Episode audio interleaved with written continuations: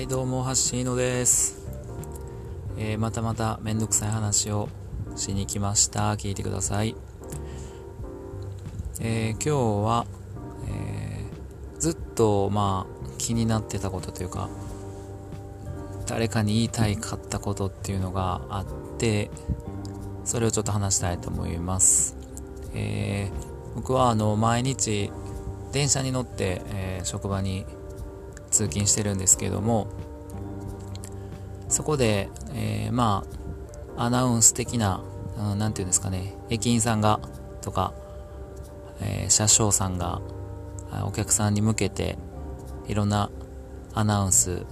注意事項等、えー、伝えてると思うんですけど、まあ、大体そういうのって会社でこういう話しましょうって決めたことをマニュアルになっていてそれを読んでいるんだと思うんですけどなんかね去年ぐらいから、えー、歩きスマホについての、えー、注意が始ま始まったというか気になりだしたんですけど内容としては、えー、と、ちょっと一言一句覚えてない誰なんですが、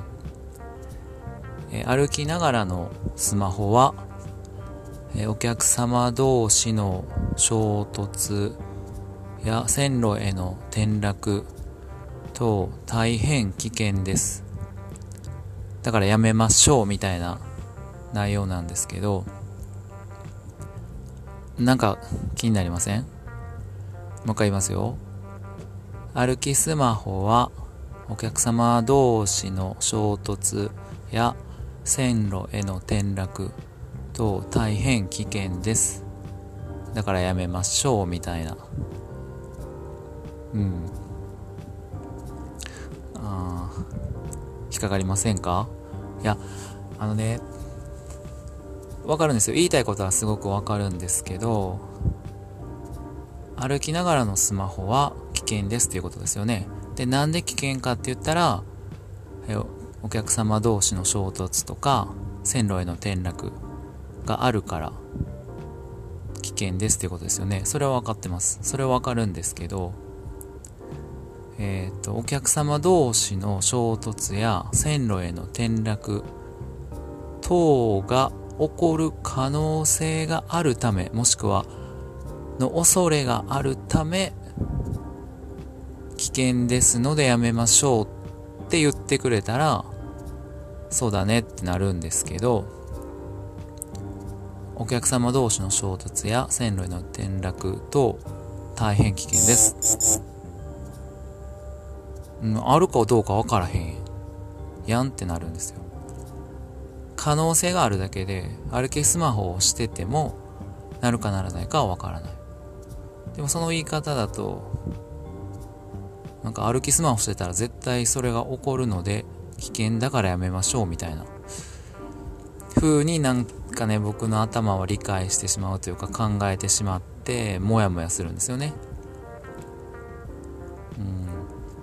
こういうのがちょっと合ってるかどうかわかんないですけど僕の頭はそれを受け付けないというか受け入れないですよね。これがめんどくさい話なんですけど。なんかね言い方一つでそう気になることっていうのがすごくあって、えー、今回もねその話がしたかったんですけど他にもね多分ねいろいろあるんですよ今ちょっとパッと思いつかないですけどそれそうじゃないやんっていうわかりますかね、まあ、こんな話がえー、日々僕の頭の中で行われていると。で、それを誰かに伝えたい。けど伝えたところで、ああってなるんですよね。毎回。誰に話しても基本的にはこうなります。で、たまにね、聞き上手な人とか、ああ、わかるわかるみたいな感じのリアクションをしてくれはるんですけど、ほんまに分かってくれてるかは謎ですね。